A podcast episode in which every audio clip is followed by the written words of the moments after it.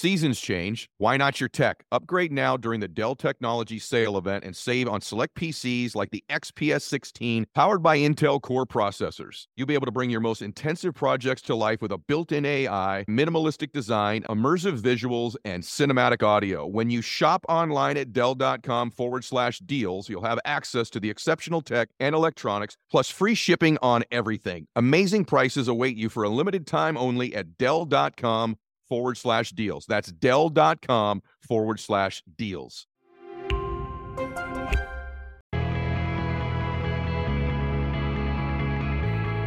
This is the Ed Mylett Show.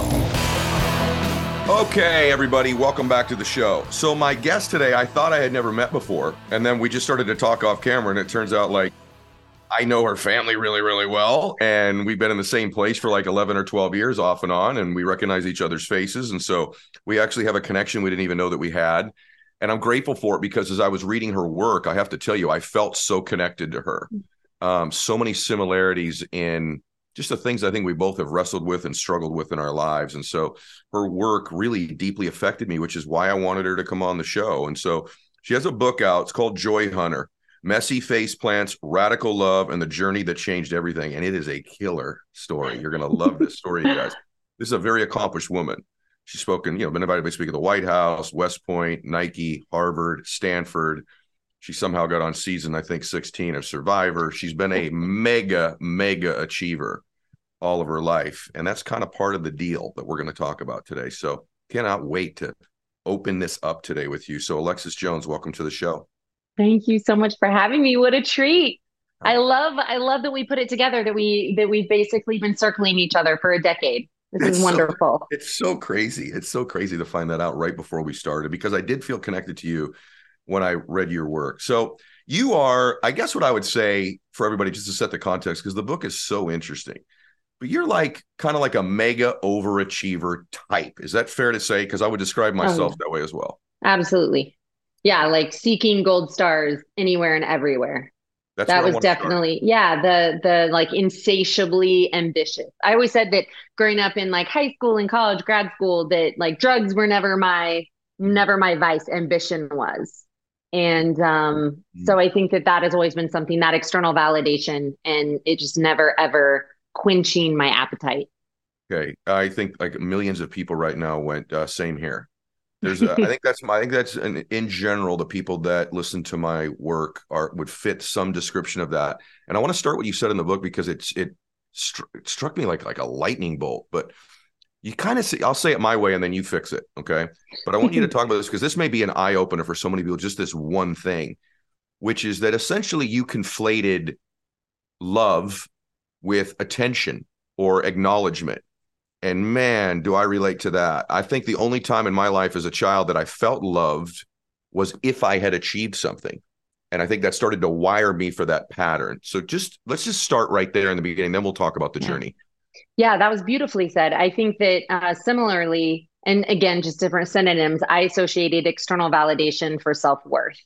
And so mm-hmm. that that uh, that performance based love that I have to go out there and I have to perform perform and earn it but not that it was er- ever like inherently that I was worthy of that. And to your point, I think as a kid with like two very full time working parents, um, unintentionally, what I found was every time I did something extraordinary, you know, if I was like the star soccer player, I was the lead in the school play, like they would always show up. And I think anyone who grows up in that kind of environment where your parents are, you know, paycheck to paycheck, um, but they would make time for those extraordinary things. So I think unintentionally, I got the message very early on the bigger and the badder you are, the more love and attention you get from you know the two people you want it from the most. And i think i just exactly what you said i conflated the concepts and then just became like a, a monster like a machine that just like kept kept going. Yeah me too. And i always thought you know i'll get around to feeling love myself.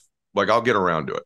And i just never got around to it I had yeah. uh, I have to tell you anecdotally, I had Maria Shriver on the show, who's become a, just a wonderful friend of mine, and she even said to me that she goes, I still find myself trying to get validation and love from my father, who's been passed away for years and years and years. That we wow. can even still do it with people that aren't even here. Yeah. And by the way, spoiler alert for later in the interview, you guys in the conversation, something about those two parents will be very, very interesting in a minute because this story is bananas. So let's set the stage for a second about the book and like where where all this self discovery and self awareness started to kind of come from. So tell them how how the the joy hunting sort of began. Let's just lay the premise of the book. I want them to get the book, so we're not going to do everything in it, but Yeah. I think the foundation of where this change came from is pretty profound. Yeah, I mean, I think for me, it was just like everything, like checking all the boxes, you know, like you were saying, like climbing the mountain, um, never having time, like being so over scheduled, over exhausted, overworked, um, but never having time to really sit with, is any of this actually make me happy? Like, is this the life I actually want? And so I'm just sitting there climbing up the mountain, and then all of a sudden, in a very short amount of time, everything that could possibly go wrong in my life did. And as you mentioned, it was finding out that my dad was not my biological father on ancestry.com. It was uh, my very lucrative speaking career hitting a brick wall with COVID. It was um, my abruptly going on unemployment because the 150 events that I had for 2020 were canceled within two weeks. Uh, and then my husband and I had been trying to get pregnant for years, had battled infertility for half a decade. We finally got pregnant we lost the baby. And so it was just like in every direction, it was heartbreak, it was identity crisis, it was the rug being pulled out from underneath me. And I always say that like that was when I hit eject from like the life that I was living, that Mm. everything was just crumbling underneath my feet. And I think looking back, that was the the invitation to do the real work that I'd been avoiding and running from my entire life. Like that deep, soulful, exactly what you said of like, yeah, at some point I'm going to get around to learning how to love myself. But until then, I'm going to preach about it on stages and go to Oprah's house and post about it on social media, but I don't know how to actually do that for myself. Her background's so crazy, you guys. Like when she says climb the mountain, like she's actually really done that. She's backpacked in like 50 countries. Like you've jammed, I've done it too, but when I read yours, like you've jammed like 60 lifetimes into like half of a lifetime or less, right? And yet, what I want everybody to get is I think a lot of this does serve you. Like achievement, external validation, external accumulation is not necessarily, in fact, it's not a bad thing if it's not Yeah. at the expense of the other things. I mean, there should be mm-hmm. an internal driver to want to compete and prove yourself. And there's nothing wrong with that at all. In fact, I would, it's interesting. It's kind of odd sometimes when two people that have achieved a lot, then after they achieve it, go, well, it wasn't worth it and I'm all screwed up. Yet- sure. Yet the truth is, a lot of those things did serve me. Those those a lot of those things provided me, frankly, the space and time to have self reflection, Sure. the financial resources to do it, but also the other people around us suffer because you said something about your inability to love other people if you don't what yourself. I want you to finish that sentence, but it's Yeah. it's super valid because. I used to say, man, I'm great at giving love to everybody else, but I just don't feel it myself. But when I read what you said there, I went, I wonder if I do love people to the extent that I could because of this limitation of how I feel about me. So let's Sure. go there. Yeah, I mean, I think you're nailing it. Like the symbiotic relationship, like the the depth and the extent that we are capable of loving other people is directly commensurate with our ability to love ourselves. And so I think I was loving people to the degree, exactly like you said, to the degree that I could, but because there was such a superficiality and a shallowness to the love I had for myself, there was a limit to how much I could love other people. And so there's this irony that we think it's selfish to like really pour into and love ourselves. But again, like the depth by which we love ourselves, that creates the capacity to which we can love other people. You think you were trying to create like I always look I sometimes I think I overanalyze stuff, but I tried to provide so much stability in my own life through financial success and achievement. And by the way, I'm very grateful that I did everybody and I highly recommend you all do it. So I'm not telling you that's a bad thing. But in hindsight, my own childhood was so I guess I'd call unstable, being raised by an alcoholic, my dad kind of just, you know, just that instability. And so I was trying to probably create that, I think, through success and achievement. And then I look at your background. I'm like, grandma's not married nine times, five times to Mhm. the same guy. Yeah. I think, I, is it right that your mom was married five times too? Yeah. My mom was married five times. There Guys, were, we thought this? three dads, three dads between five of us. We would find out it was four dads between five of us. Um, and my mom was working two jobs and going to night school. So, you know, she was putting in 80 hour weeks. And as a single mom, yeah, it, exactly. I mean, it, the instability, right? Of like mm-hmm. not having that consistency. And I think that, you know, being able to take that instability and for me, I just turned it into like jet fuel, right? Like the not enoughness that I felt. And, you know, part of my story, and I don't know what your story is from, you know, a financial standpoint, but also being like uh, the poor kid in the rich neighborhood, you know, mm-hmm. so like a huge chip on my shoulder mm-hmm. about like, oh, I'm going to show you like one of these days I'm going to be able to afford all the shit that yeah. like all of y'all are walking around with. And so that was a huge driving force. But I agree that I don't think it's all bad. I mean, I think that like getting bullied and made fun of for like not having the right shoes and living in shitty houses and things like that.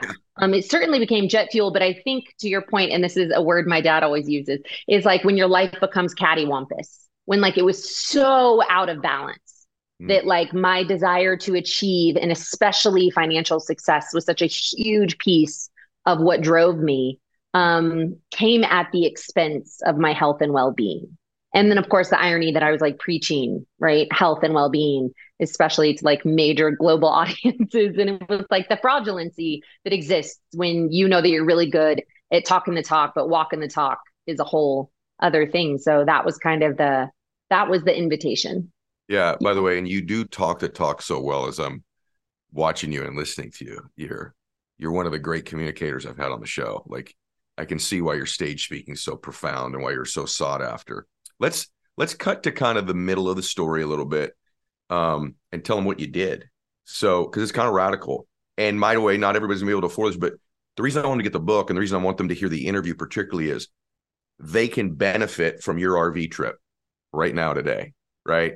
And yeah. now that I know your family, but now that I know that I know your family, meaning I've known her family for many, many years, you guys, like more than a decade, and I love her family. I love certain people in her family that I know. Now that I know that, it even makes this even more interesting to me that you did it because you could have done a lot of other things. There's places you could have gone and done that were like kind of, I don't know, cool things to go do, but yeah. you didn't do that. So tell them what you decided to do and how you even set this up because it's pretty crazy what you did. Yeah, it was kind of like all in that like space of heartbreak and disappointment and like betrayal by God. I mean, I was just like I was questioning every single thing that I knew and um, and we had a one of our best friends was also um, experiencing his own heartbreak for his own reasons. And it was kind of like we were three heartbroken amigos and we are like we got to get out of here. It was you know may june in texas it was already 100 degrees. It was covid and shelter in place like all these catchphrases that are now you know we were very familiar with but at the time we're like what does that mean? Like shelter in place. And so at the time we um, rented like a celebrity tour bus like a 38 foot tour bus that like slept nine and had like two full bathrooms just for the three of us. And um, we hopped on the road and we just said like let's just go chase an adventure which i think that was such oxygen for my soul and had always been and I think, you know, certainly at the time it wasn't like, oh, we're going to go on this RV trip and it's going to be deeply healing. And then I'm going to write a book about it. I was just like, get me the f- out of here. Like, that's all I knew. Um, so we end up going on this epic road trip, which of course ends up becoming this like beautiful journey of not even self discovery as much as like self remembrance. I think that that was that was the thing that I think we actually have less to learn in our lifetime and more to remember because the little versions of us, the young versions of us um, who enter into the world and know who we are so effortlessly before the world kind of gets its hands on us. Um, and I think it was kind of the great unlearning um, to get back to the little girl who knew exactly who she was mm. um, before I started, you know, checking boxes that I thought impressed other people. You write so uh, and speak so eloquently. By the way, it, it um, I don't I, I have to tell you it I relate so deeply that as I'm interviewing you, I'm kind of like processing some stuff. I was doing it last oh, night. I I read uh, your entire book last night. Wow. And, uh, yeah, and I I was processing a lot of it even this morning. And I'm you you write such beautiful things that resonate with me and I have a feeling when people are on the treadmill right now or driving in their car or getting their coffee ready in the morning. It's happening to them as well. I want to read something that you said, and then I want you to talk about it. And I want everyone to hear this really closely because something dawned on me when I read it. You said, I remind myself that letting go of others' expectations and opinions of me allows my inner voice to be my truest and best guide. I believe that validating myself is the single most important act in the pursuit of self love. I choose my community, the people I do life with, intentionally. I love infinitely. I trust discerningly. I forgive quickly. I communicate boundaries early, and I lovingly let go of people who are incapable or unwilling to give as much as they take. That is so beautiful. Why don't you talk about that? And you know what I realized when I read it? This letting go of other people's expectations. I'm not even sure in my own life who these other people are anymore or what it is that I think they expect. Totally. somehow totally. it's there. And I don't Isn't even know oh, funny? what these expectations are. It's like I'm making yeah. it up almost. So I've been talking for a long time here on the show about the fact that I've been really working on my Spanish, and I just took a trip to Mexico the last few weeks. I went on a speaking tour down there with John Maxwell, and I got a chance to really see whether or not I've improved. I got to tell you, thanks to Babbel, my Spanish is pretty darn good. I was able to order in restaurants, communicate with people, even had a great time at a cigar lounge, chopping it up with a bunch of people speaking Spanish, thanks to Babbel. And one of the reasons I love Babbel is you have to spend hundreds of dollars on some professional tutor, and their lessons are only 10 minutes long, crafted by about 200 different language experts. They're very easy to learn, and you're going to be making improvements right away. I really recommend you try Babbel. So here's a special limited time deal for our listeners. Right now, get up to 60% off your Babbel subscription, but only for our listeners at babbel.com slash mylett. Get up to 60% off at babbel.com slash mylett. Spelled Babbel, B-A-B-B-E-L dot com slash mylett. Rules and restrictions may apply. Please visit babbel.com for details. This show is sponsored by BetterHelp. So, you know, I get asked a lot, what are some of the common practices or behaviors of the successful people that have been on your show? I got to tell you, most of them have been to therapy and they've told me therapy's made a big difference in their life. It's made a big difference in my life. And so whether you've got like a real traumatic thing you want to work through in your life that you've not resolved yet, or maybe just got an emotion you'd like to get rid of or improve. Maybe it's none of that. Maybe you just got kind of something you want to talk through, a problem you want to work through. If you've been considering doing therapy, I think you should take a look at BetterHelp. BetterHelp is done entirely online. And what I love about it is they match you with a licensed therapist. If you don't click with the therapist, you can switch at any given time to a therapist that meets your needs that you kind of click and vibe with. Take a moment and visit betterhelp.com slash edshow right now to get 10% off your first month. That's betterhelp, H-E-L-P dot com slash edshow.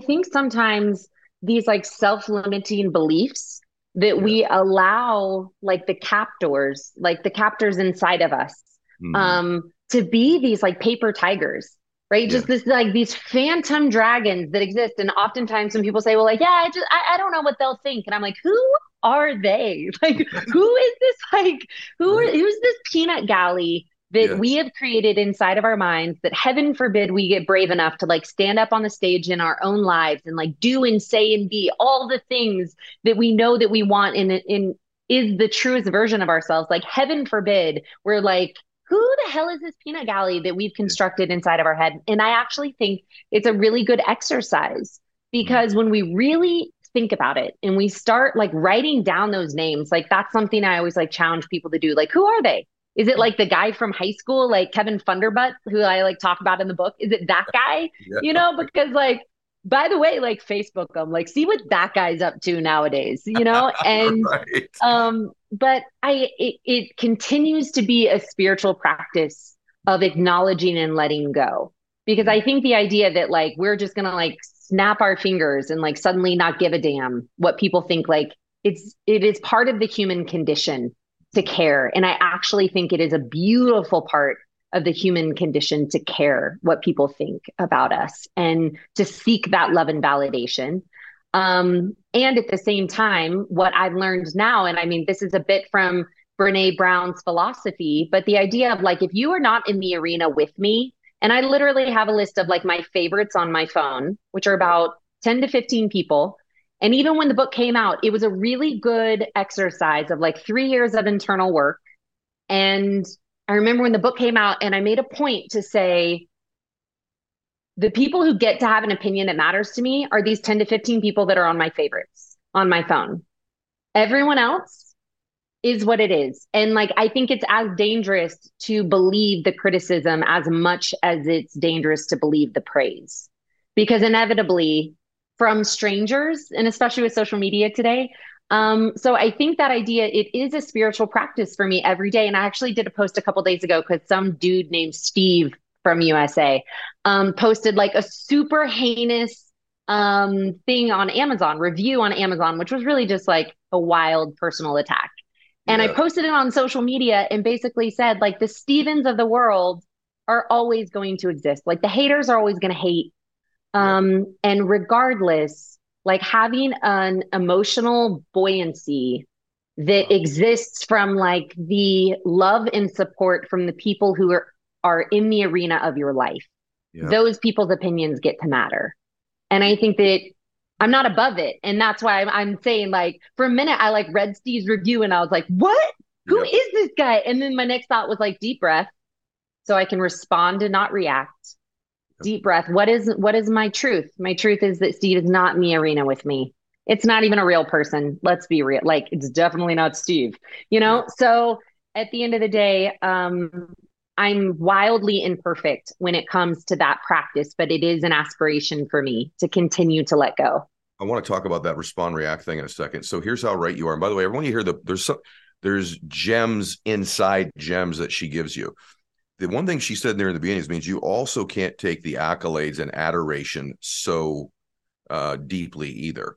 Um, I was at dinner last night with my daughter, and uh, we were talking about this very topic. I get this feeling that th- criticism doesn't bother her quite as much as it does me to this day. I said, Bella, I think that's a superpower. She says, Well, Daddy, of course I care. And I said, Good, because I still want you to care. And actually, as I was saying it, um, someone bought my dinner. Uh, there was a fan of mine in the restaurant that the server came over and bought my dinner and wrote wrote me a long letter while they were sitting there too. Beautiful letter.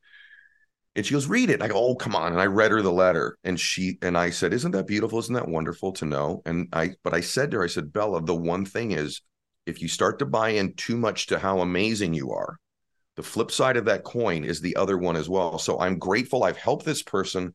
They are a beautiful soul for taking the time to write this letter and buy our dinner.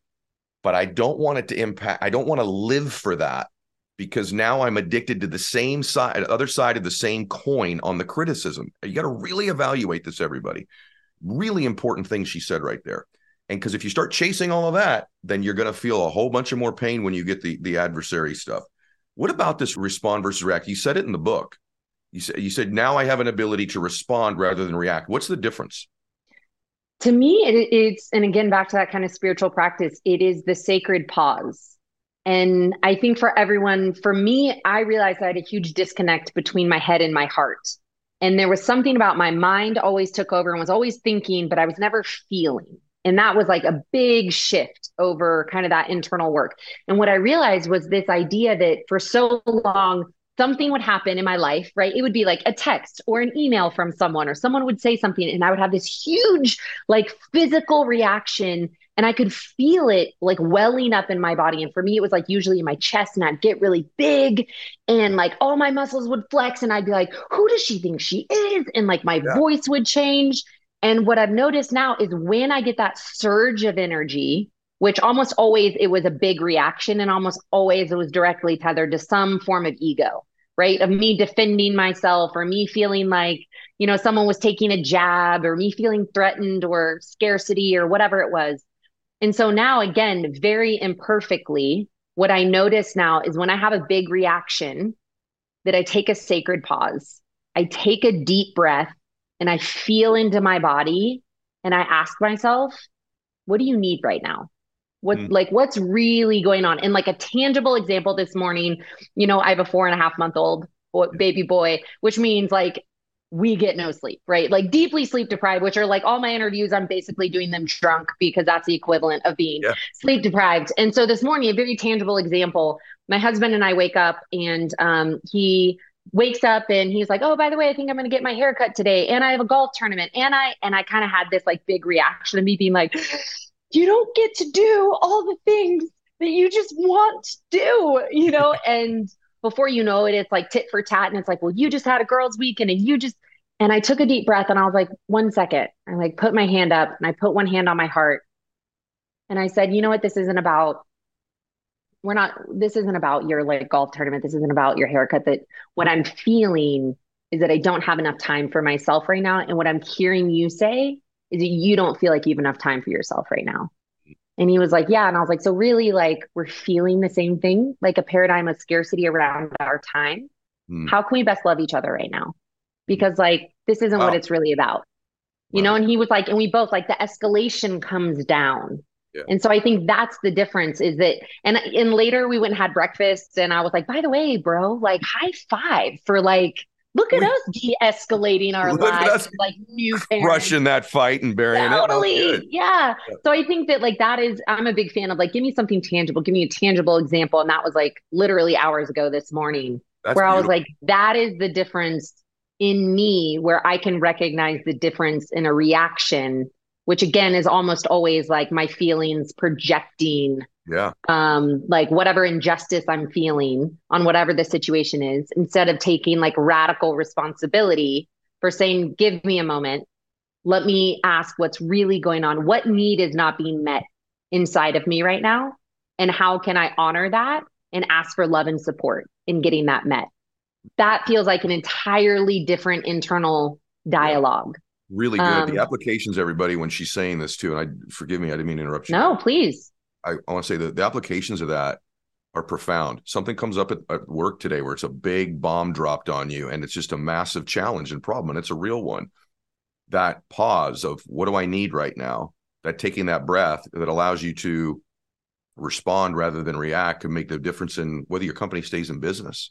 You stack up of enough of these where you start reacting and not responding, and your relationship two years from now is totally different. You know, totally different. All of these different things. The the application of these things because at this level, everybody that you're listening to right now, these are the little things that separate and distinguish your life over the life you don't want. These are important things. And it's it's great work you did when you wrote this. So a lot of it stuck with me. Like I wrote a lot of it down. Like I didn't just read the book or highlight. I'm like, I'm writing this because I own stuff when I write it. And there's this experience in Jackson Hole where you run into this fisherman. What a cool trip, by the way. Um, I just did a podcast release today on diversity and variety being richness in life. And that's really what you mm. did. You took a time and you went, I'm going to get some experiences I've never had because I said your brain doesn't change and you don't change if you do the same things with the same people over and over again. That the chances of changing with the same people and the same patterns and the same activities is very small. But when you change, even if it's not something that cost anything, now you've created an environment. And so you run into this fisherman and you had a conversation about being at a crossroads in your life and the fisherman says sure i spent a lot of my life knowing something needed changing. Often that something was me. This stranger says this but i was too scared to actually do anything about it so i just stayed stuck in the abyss of doing nothing and wasting so much time he lamented. After some more reflection i wrote the following passage in my journal it takes a lot of courage to be who you really are, and even more to know what you really want and have the guts to go out there in the world and fight for it. All of that is easier said than done. Have you, yeah. from that day, did that change for you? Because I, I even think as I'm reading it, man, I'm making it sound like I'm better at this stuff than I am. I still am getting around to doing too many damn things in my life. I, I yeah. still am sitting here right now talking to you. So that was like a watershed moment for you. Yeah, yeah, I mean, it was something that kind of like ricocheted inside of me was mm that idea of like, how much time have I wasted in my life knowing that change needed to happen? Mm-hmm. But change is terrifying. I mean, I, I think it is like one of the scariest things imbued in our humanity is the fear of change and like what is on the other side of that. So for me, it was like kind of the first time that I was like, what does that look like? What does that bravery look like? Because as you mentioned early, I think that I had a definition of bravery that was jumping out of planes, that was hiking the world's biggest mountains, that was swimming with sharks, that was starting companies, that was speaking on big stages, like again, all these very external things. And I'd found that it was really easy for me to be courageous professionally and there was so much timidity for me in my personal life. And so one of the bravest things I ever did was the the following conversation I had with my husband when I said, I think I want to move to Montana.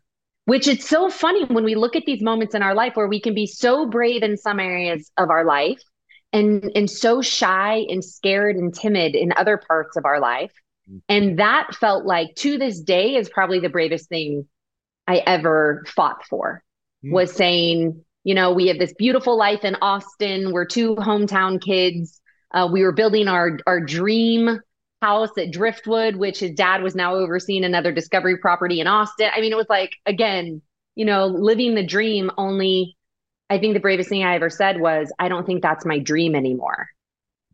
And then what happens? Reinvention is what happens, and that is terrifying because you're not guaranteed anything. And oftentimes, I think we we we continue to captain the ship of a boat that we think is success because heaven forbid we deboard it and we get onto another one and we're not guaranteed anything. Um, and that was kind of the big fear of like stepping out of Austin was again two hometown kids and like marrying a Buckman. Are you kidding me? That's like synonymous with like success Ooh. in Austin, Texas, you know? And the biggest thing scariest thing in the world was um, going somewhere and establishing a level of anonymity where the freedom to be whoever we wanted, but we didn't have the in, like embedded legacy um, of who we were, um, and we couldn't live off the laurels um, of who we used to be. So it was kind of this blank slate, um, which again is like freedom on one side, but certainly the other side of that is who are we if we aren't all the things that we've done and accomplished? And if we don't walk into rooms and people already know our names mm. um by the way probably a little bit of like hey what's family going to think we're at their club where where they oh. live you know this isn't going to be easy there either uh, i gotta tell you man you really make me think i'll ask everybody something that just occurred to me what areas of your life are you super courageous in right now and then what areas are you not yeah because you sometimes I think I'm either courageous or I'm not. But the truth is, mm-hmm. I take lots of courageous. I'm just being. I always am open with with my family, my audience here. I'm super courageous when it comes to business.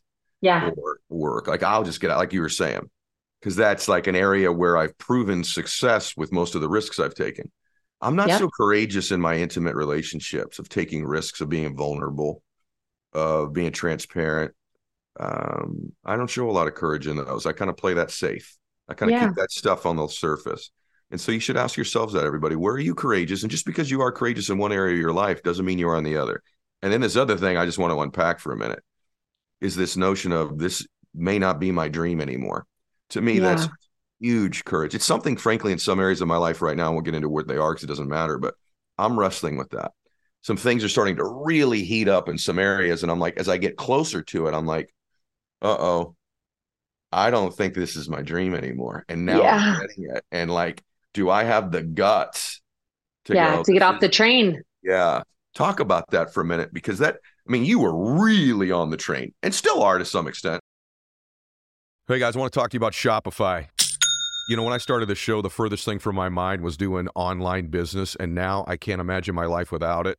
So I love Shopify because they're a global commerce platform that helps you sell at every stage of your business. So whether you're in the startup phase where you're just launching your online store or you're at that really big business where you're like, hey, we just hit a million bucks in order stage, Shopify is there to help you grow. They've helped me through every single stage. I wouldn't even know what to do without them. So whether you're selling shipping supplies or promoting productivity programs, Shopify helps you everywhere from their all-in-one e-commerce platform to their in-person POS system Wherever and whatever you're selling, Shopify's got you covered big time.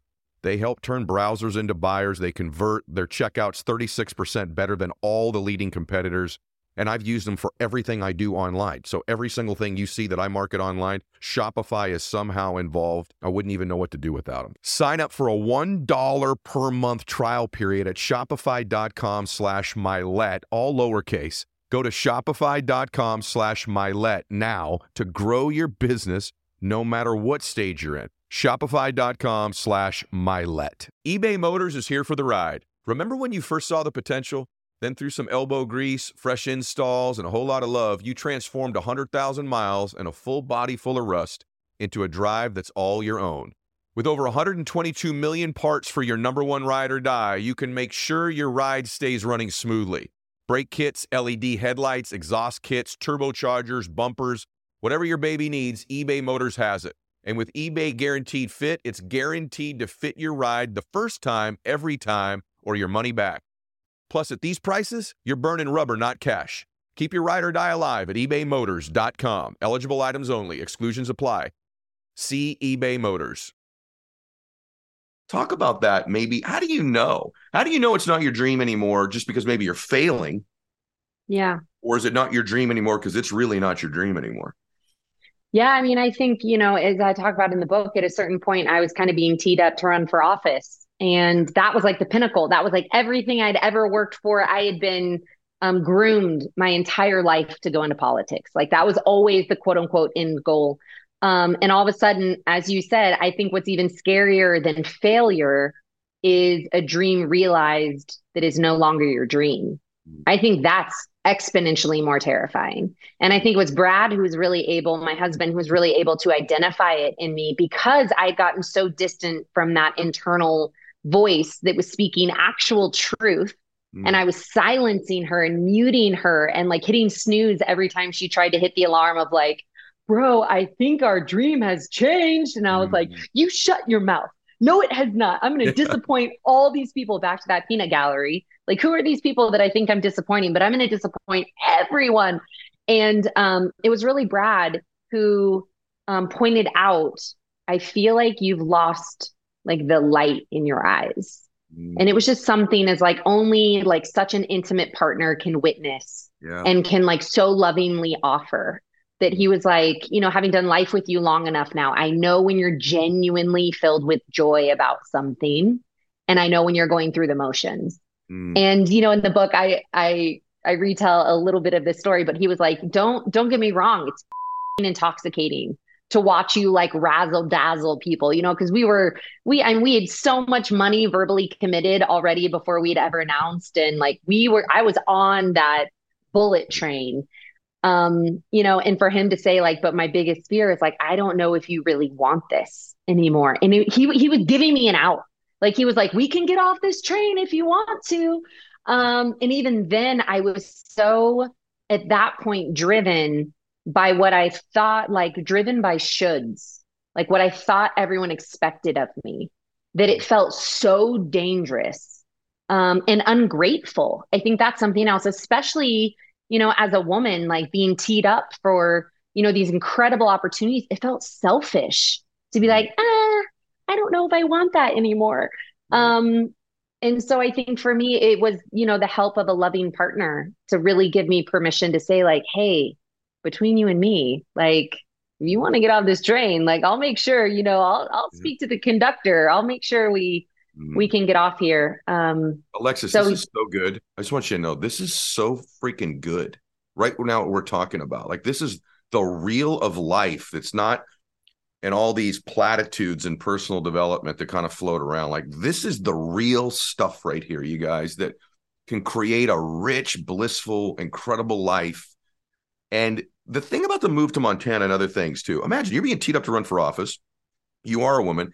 It is obvious that you would be unbelievable at it. I could see why people would think that. It's just amazing how similar our lives are, by the way. and um and like like literally. And but this idea, I don't know if you remember this. I'll I'll tee it up and then when you talk about question marks in life. So that move, when you're pursuing a dream and you got like there's not a lot of question marks when it's in your core. Like I don't doing a podcast every week or giving a speech, I don't have a lot of question marks, right? Or making yeah. a business deal or evaluating a realist. Like I got there's some question marks, but I kind of control the question marks. Yeah. You know what I mean? But a move like that or a career change or the courage to leave a relationship that no longer yep. works for you or to go back to school or to leave your job and start your own business or whatever it might be. Do you remember what you said about the question marks as problems that needed solving as compared to blah, you know what I'm talking about? compared to what was it adventures or? Yes this is so good. I'll read it and then you say you talk okay. about it. It's so freaking good. At some point i started to look at question marks as problems that needed solving instead of unanswered surprises and the twists and turns on the road on the wild journey of our lives so now i choose to sit in the temporary discomfort this is so good of my unfulfilled dream unfilled dreams okay with not knowing the final score of the game because I know the game is still being played and the story of my life is still being written. That's a that's one of the best lines of any book ever, period. because it's exactly what I do. Questions, oh, I gotta solve this, I gotta control yeah. this, I gotta maybe maybe maybe it's okay that I don't know everything. Maybe the mm-hmm. unknown mm-hmm. is where the beauty is. Certainly the excitement. Mm-hmm. And I mm-hmm. think as kids, like, you know, when you think so much of our youth is driven by question marks. It's like, I don't know, where am I going to go to college? Or like, where is my first job going to be? What is my first job going to be? Who's going to be my partner? Like, I could like walk around the corner in the coffee shop and like run into him. Am I going to have kids? Am I not? Am I going to have pets? Like, there's so many question marks because there's so many unanswered adventures in store for us. And when we're young, I think it's part of like what drives our vitality is right. the unknown and the excitement. And I think as we become adult and like the dial of the seriousness of our life gets turned up and certainly as our ego starts accruing more and more bullet points you know that is like what we hold on to is who we are then the unknown it threatens us we're like mm-hmm. well i mean how, how would like how can i be a serious activist and do stand up you know like that was something for me that i told brad that i was like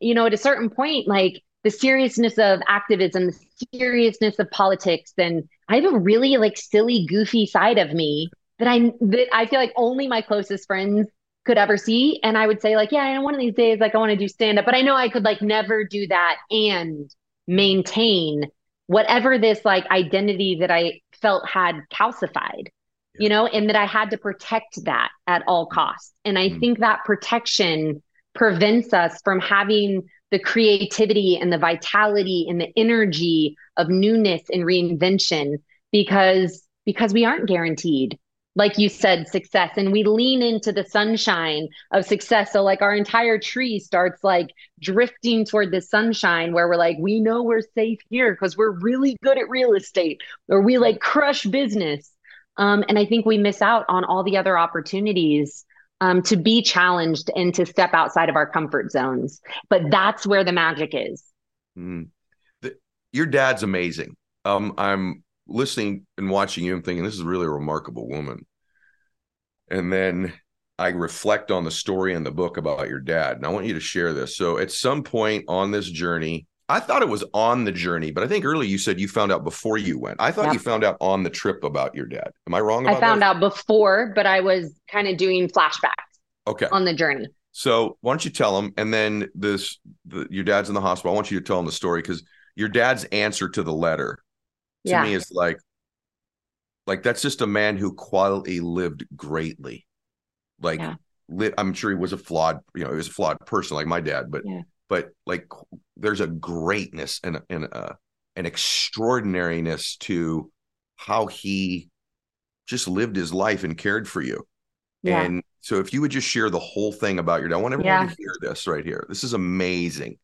Um, I had just keynoted at West Point, and so I was on the hour and a half journey back and I got a phone call. My agents called and said I was supposed to do a TV show. I was doing a speaking tour with Glennon Doyle, Abby Wambach, and we were doing very normal press for the speaking tour. So I was supposed to go on the TV show, and we were going to talk about the tour.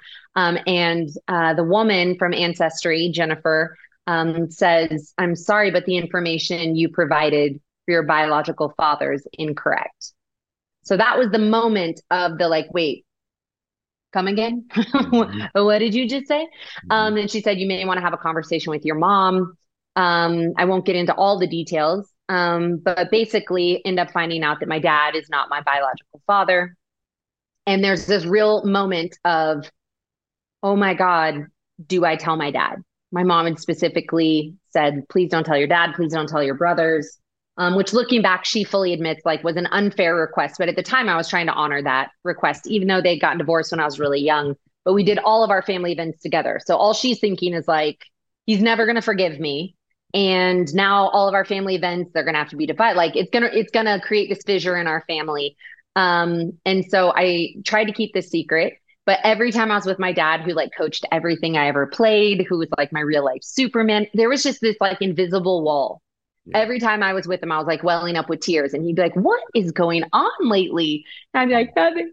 And mm-hmm. and really, it was this haunting fear that if he finds out that I'm not his biological daughter, will he look at me differently? Mm. And will he love me? Like, will he just kind of say, like, I don't, this is too hard. This is awkward. I don't know what to say. Mm. So, long story short, I finally write this letter with my mom's blessing. I write this letter and I thought I was going to be brave enough to read it to him. I'm not. I like thrust it into his lap and I run out. Um, he ends up, you know, watching a football game. So he doesn't call me for like hours. Um, finally calls me and says, I read the letter. And in the letter, I told him who my biological father was. And I said, I believe that our love is bigger than the data point of my conception. And in the letter, I said, you know, all these things that he had taught me the tenets of love and the tenets of grace. And um, I said, I think that we get past this and this makes us stronger. Um, and then I he he called me and he said, "Why don't you come over first thing in the morning? Let's talk about this." Uh, and I and I I get emotional every time I tell the story because I really haven't talked about it publicly. Like I wrote about it in the book, but I really haven't like put words to it in real time, and it's still like a very emotional experience for me. And so I show up the next morning and I walk in, and in the letter I told him who my biological father was. So as I walk I'm thinking they were like maybe a little, you know, small talk, like let's talk about the weather, like how are the Cowboys doing, Daddy? And um, as soon as I come walking in, he says, Silvano Sanchez, huh? That was my biological father, as I would come to find out. And um, I said, Yeah, daddy, um, Silvano Sanchez. And he said, Well, first off, first thing I remember about that guy is he was uncomfortably attracted. And I was like, What? and I start laughing. And he says, The other thing I remember is that he was a really good guy. And hmm. we don't need to pretend that your mom and I had some fairy tale romance. We didn't. We've been really honest about that with y'all. He said, but the the truth is I've actually always known. And there, that was a huge curveball to me because in this moment, I've been thinking I was about to break my daddy's heart, that like, and shatter it into a thousand pieces. And here he was, like, lobbing me this like enormous curveball. And I look at him and I said, "What are you? What are you talking about?" And he said, "Come on, I'm an engineer. I did the math. You know, your mom and I. I mean, we were still living together, but we were separated, and all of a sudden she was pregnant and um, i wasn't 100% sure but i was pretty sure. And i was in the hospital when you were born. And i asked your mom is she mine when you were born? And your mom kind of gave me a bit of an aloof response. And then the doctors handed you to me. And i looked in your eyes and i chose you. Ooh. and that's it he was like, that's all you need to know. And he was like, because parenthood isn't about, it isn't about biology. Parenthood is about showing up with a relentless conviction to love someone, like rain or shine, whether you feel like it, whether you don't. And I made that commitment that day to love you, rain or shine. And um, I will continue loving you. So, you know, the idea that um, I don't know that that parenthood is rooted in anything other than that relentless love. And what's interesting, and of course, the serendipity of the entire thing is years later when we would have infertility issues, as, as I chatted about earlier, uh, for years, but eventually we would actually have to hire an egg donor. So I am not the bi- biological mother of my now son. And I remember once we got to that step in the process, um, you know, and people around me were like, "Oh my god, that must be so hard. Like, mm. what does that feel like for you?" And I remember, like, not that it wasn't a light-hearted decision, mm-hmm. but I remember looking at my husband and being like, "It doesn't matter, mm-hmm. dude. It doesn't matter. Like, mm-hmm. the only thing that mattered, like, my." definition of motherhood and like my conviction to love my son has nothing to do with whether or not he has my dimples. Mm-hmm. Like at the end of the day, I was so confident that I was capable of loving any child at that. I mean, at that point, I was like, I will take any child off this like someone just yeah. hand me a baby okay. because we we wanted to be parents so badly. But to be a recipient of that kind of love, yeah. that kind of voluntary choice, um, was and continues to be the greatest treasure in my life, and I think is is probably from where I always say I'm a billionaire in love. Mm. Um, and it's because I've been a recipient of that kind of love. Mm. Uh, unbelievable. Unbelievable. This man essentially knew this all these years, but probably, you know, I don't know if you realize this or not, but he sort of lived with one of those question marks all of his life and he was okay with it. So, yeah. ironically, your work relates to that. The fact that he was his dedicated dad and did all the coaching and was involved in everything tells you he knew. I chose you. That just made me cry. Hey guys, if you need to hire, you need Indeed. You know, in all of my businesses, and I've been blessed to have several of them, I've used Indeed now for a number of years. And the main reason I do it is, I, if you're like me, I don't want to waste a bunch of time interviewing people that aren't qualified for the positions that I have. It's one of the hardest jobs in the world, right? Or they are qualified, but they're not interested in making the move at the given time. And so with Indeed, you have a thing called Instant Match where they match you with quality candidates within 24 hours. And you're in front of people that want the job, that are qualified for it, and that you probably want to hire. I wouldn't go anywhere else. They've delivered great candidates to multiple businesses that I have right now. So here's what's great listeners and viewers on my show, you get a $75 sponsored job credit right now to get your jobs more visibility at indeed.com slash Mylett. Just go to indeed.com slash Mylett, which is M Y L E T T, right now. And you can support our show by saying you heard about Indeed here. That would be great, by the way. Indeed.com slash Mylett. Terms and conditions apply. You need to hire, you need Indeed and then God's so amazing to chose you to be the mother of a child who's not biologically yours because you had had this journey. It's like God's awesome. He's smart. God is awesome. It's just awesome. He's like, awesome. I mean, if there's one through like, like if that is not like the thesis of this entire talk is like God is awesome, and like, you know, just the idea that I mean, the biggest extrapolation I think of the entire journey was that there's purpose to our pain and that time is the only revealer. And so I look back at all of this heartbreak. I look back at this apocalypse that happened, what felt like to my life and to my career and to my identity and to my ego. And, you know, at the end of the book, I talk about the fact that, like, I think our lives are meant to fall apart, like over and over and over, because that is the, that is the invitation to continue to rebuild something more true and more true and more true of who we really are. Wow. And, you know, when I think about how awesome God is and, and, how he wove himself all of these divine inflection points and linchpins throughout my life that for every single heartbreak I've ever endured, that there was a reason for it, that there was a divine purpose for it. And even like the ending of relationships that felt too soon, you know, that on the other side of it, it was like, because I couldn't imagine you know that someone like bradley buckman was waiting for me like mm-hmm. th- that was the guy i was going to end up with and mm-hmm. same thing with my career that you know there were parts of it that had to be burned away like the wildfires had to come in and they mm-hmm. had to you know burn away the parts that i was too afraid to let go of myself mm-hmm. and that pruning that god did in my life so generously and at the time felt so painful mm. but looking back i'm like oh my gosh thank god literally mm. that you that you shut the doors and you took away people and experiences and um, even places from us because you knew that there was something else that you had something better in store for that i couldn't even conceive i'm thinking of uh, how you ended up here today so um, by the way i personally am so grateful for our conversation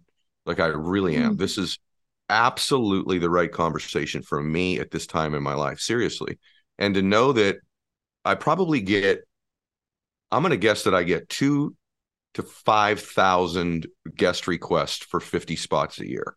We do, at least, probably more. That's why I gave that range. And all these books. And I remember the email coming in about you. And I'm like, Joy Hunter. I grabbed it. I'm like, all right, I'll consider that one. And then somehow my discernment was like, nope, I'm going to do this. Then I read the book and I'm like, oh my gosh, I, I was gonna kind of skim read because I'm behind. I'm like, nope, I'm reading every word. And then so so I read everything they gave me, rather.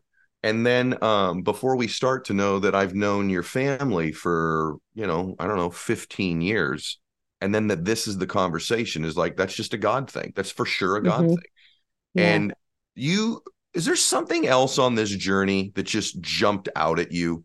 Like you said something in the book. I'll just give you things that stood out to me about you kind of spent your life like bracing for the next thing or this and that word bracing even for me like i kind of live that way too often where like i'm kind of going for the next thing but i'm also like bracing for the next thing that's going to be bad and if i just brace long enough i'll be more prepared for it when it comes like if i could just totally if i can think about enough bad crap that could possibly happen then when it happens, I'll be somehow slightly more prepared because yeah. I'm over here bracing for it.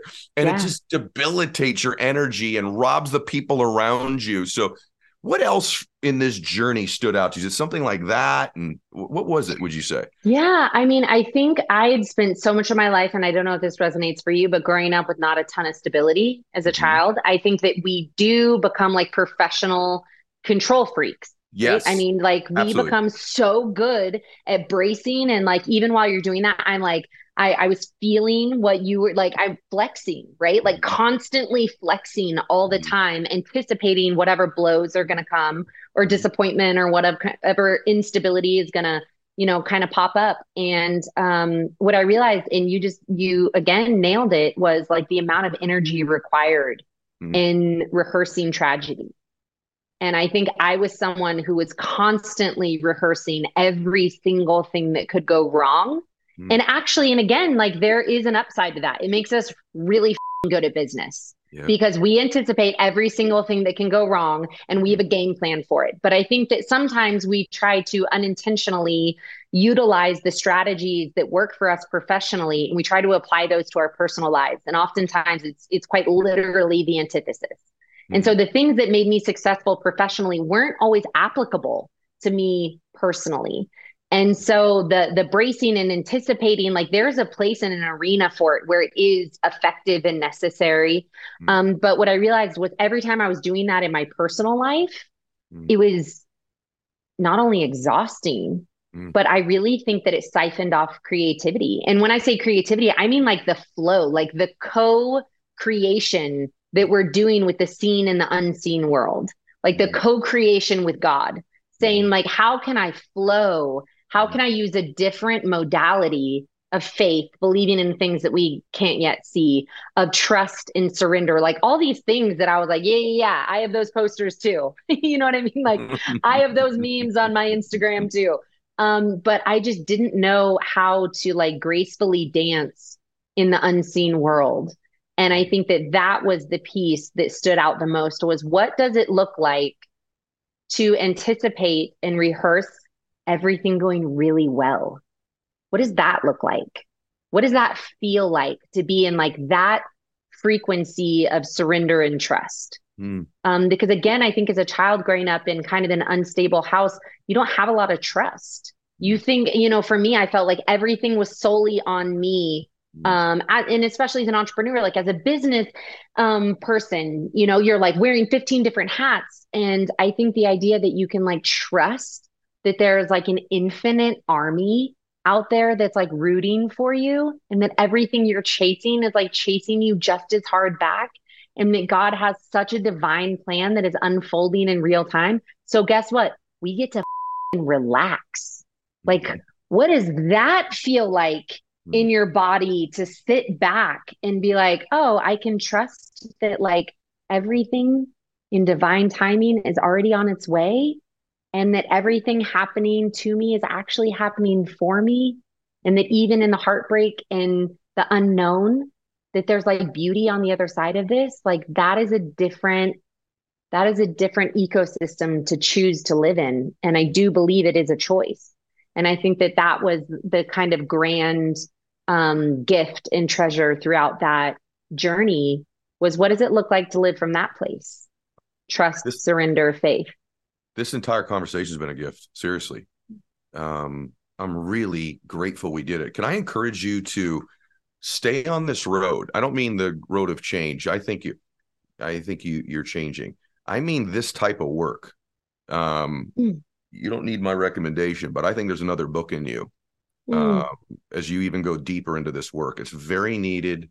Um, you are perfectly qualified to do this work. Um, you're so articulate and so smart, and what you're saying is so true. I know it because I've lived it.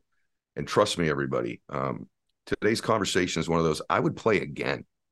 and I would mm. definitely share it with people. This is really something to share. Um, sometimes you tell people, "Hey, share the show because it's good for the show." You should share the show because this would be good for people.